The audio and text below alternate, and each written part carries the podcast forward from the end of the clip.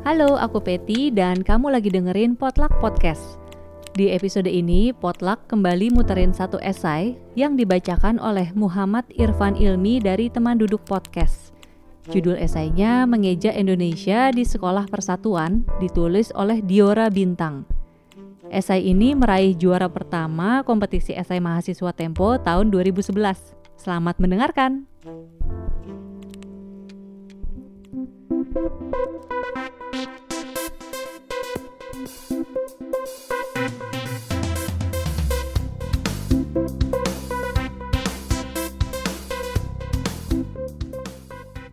Mengeja Indonesia di Sekolah Persatuan oleh Diora Bintang.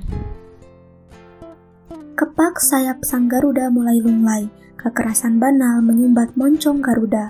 Rumah Indonesia terbakar api sara, kita rentan tersulut rentetan aksi biadab bom masjid di Cirebon yang dirangkai kekejian bom gereja di Solo. Mari kita menyiram kesejukan pada sekam yang membara ini. Indonesia bukan negara agama, tapi tidak lantas tak beragama. Kita lancung menengadah bumi pertiwi ini, negara majemuk, negeri bineka tunggal ika. Padahal, dua sayap Garuda masih mampu mengayomi 250 juta anak bangsa kita mesti meruat harapan dengan kembali mengeja Indonesia.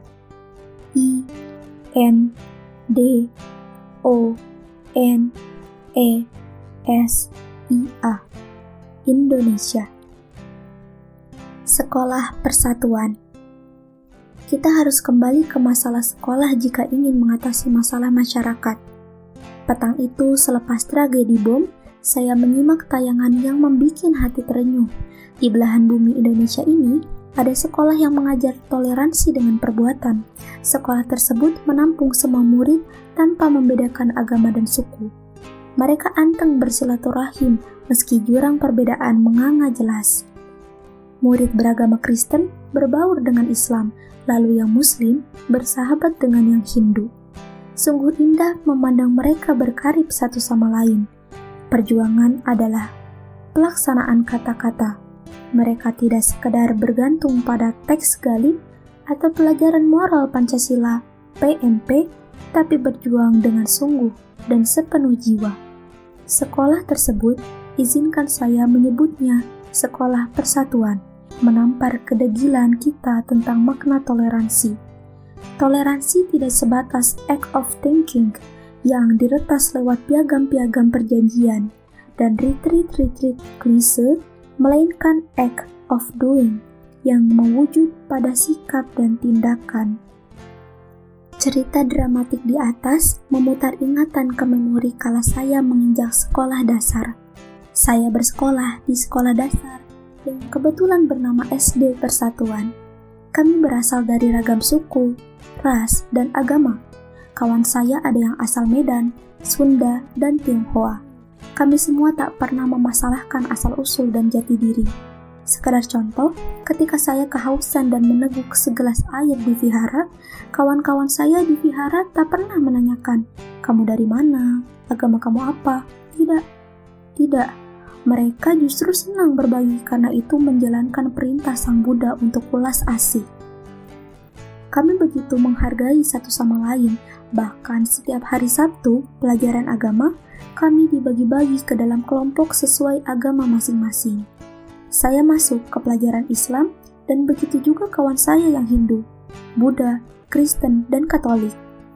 Sekolah saya sengaja menyewa guru untuk tiap agama demi menghargai keyakinan yang kami anut. Bangsa kita harus berlagak macam bocah lagi, tak perlu pretensi jahat dan sikap tengil. Kita yang dewasa harus belajar dari mereka yang kecil memupuk toleransi dengan sikap dan perbuatan. Jati diri keagamaan kita tidak akan luntur jika hanya menghargai mereka yang berbeda keyakinan. Dimensi keagamaan tak melulu bergerak vertikal, habluminallah, tapi juga horizontal, habluminannas. Niscaya jika Anda mencintai makhluk Tuhan, itu berarti Anda sungguh mencintai Sang Holik. Saya jadi teringat petua Prof. Komarudin Hidayat. Jika ingin membela Tuhan, maka bela makhluk Tuhan yang kecil agar menjadi besar.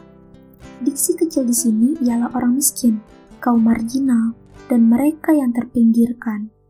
Siapa mau bela mereka? Saya mau, karena itu sama dengan membela Tuhan. Saya lahir di keluarga majemuk. Keluarga besar ibu adalah Tionghoa Tulen, sedang dari ayah saya berasal dari Sunda. Saya dibesarkan di keluarga yang menghargai tiap keyakinan manusia. Saban puasa, nenek saya yang beragama Buddha mengirimi keluarga saya santapan buka puasa. Terkadang, nenek saya ikut puasa untuk menghormati kami sebagai keluarga muslim, maka saya geram, bukan main, ketika bom meledak di sana-sini. Mereka iblis yang menyaru malaikat. Bagaimana bisa mereka mengharap bidadari di surga, padahal tangan berlumuran darah? Kemenangan terbesar terorisme bukan pada jumlah korban luka dan jiwa, tapi ketika umat beragama sudah mulai saling curiga. Dampak itu terasa betul ketika saya menginjak bangku SMA. Saya yang SMA di sekolah Katolik ikut merasa tertimpa beban psikologis atas bom laknat tersebut.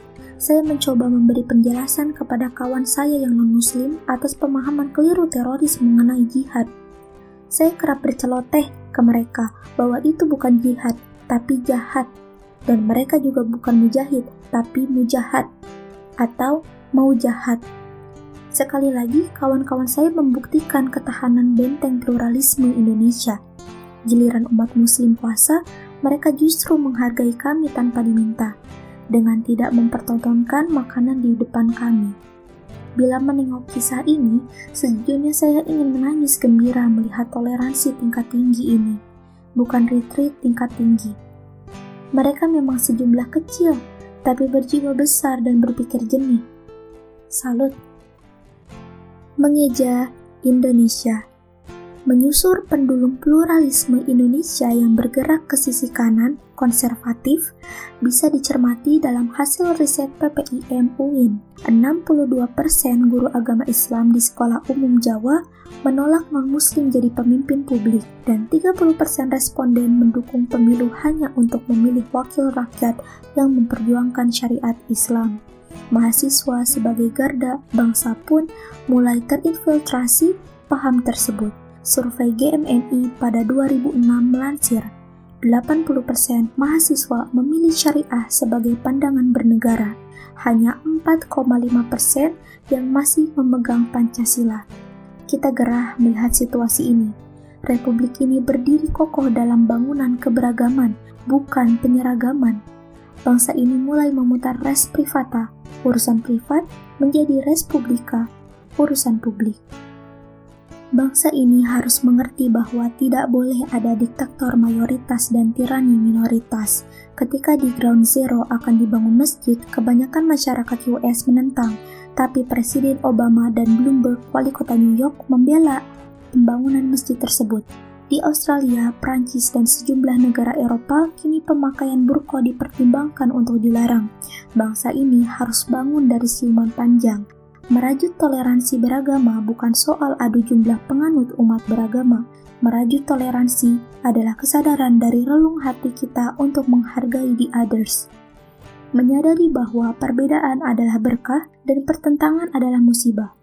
Kita tidak bisa membangun bangsa ini dari keping-keping penyeragaman, Bangsa ini lahir dengan kata kita, bukan kata kami. Kita tidak perlu belajar lema untuk memahami perbedaan kita dan kami. Kita hanya perlu bertanya pada diri sendiri, sudahkah kita menghormati keyakinan orang lain hari ini, esok, dan selamanya?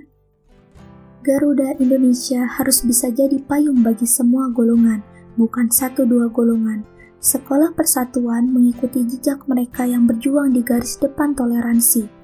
Ingat, GKJ menahan Solo yang menyediakan buka puasa bagi mereka yang muslim. Sekolah Persatuan merangkai kata Indonesia dengan sejuk dan telaten. Mereka anak-anak kecil polos justru jadi miniatur toleransi Indonesia. Kita tidak perlu malu belajar dari mereka yang masih bocah.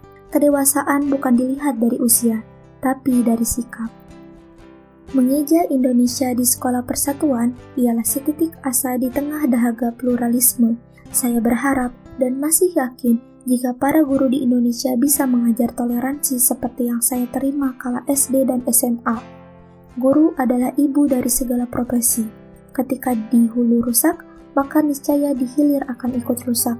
Bertoleransi tak cukup dipelajari dari teks Pancasila, tapi juga dari pelajaran hidup.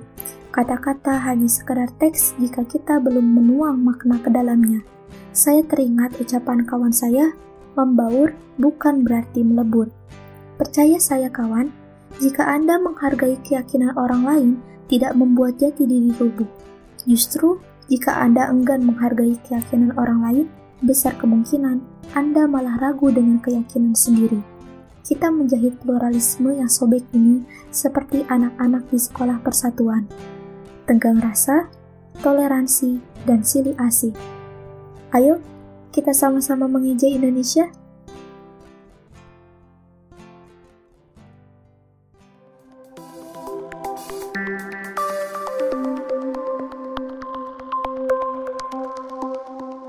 Terima kasih sudah mendengarkan.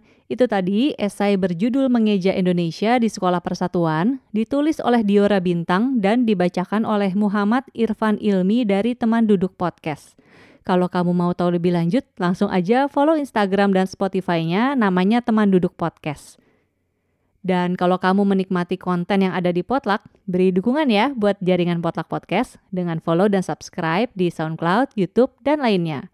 Untuk informasi lengkap seputar episode terbaru yang akan tayang dari channel-channel podcast yang ada, follow jaringan Potluck Podcast di Instagram at Podcast.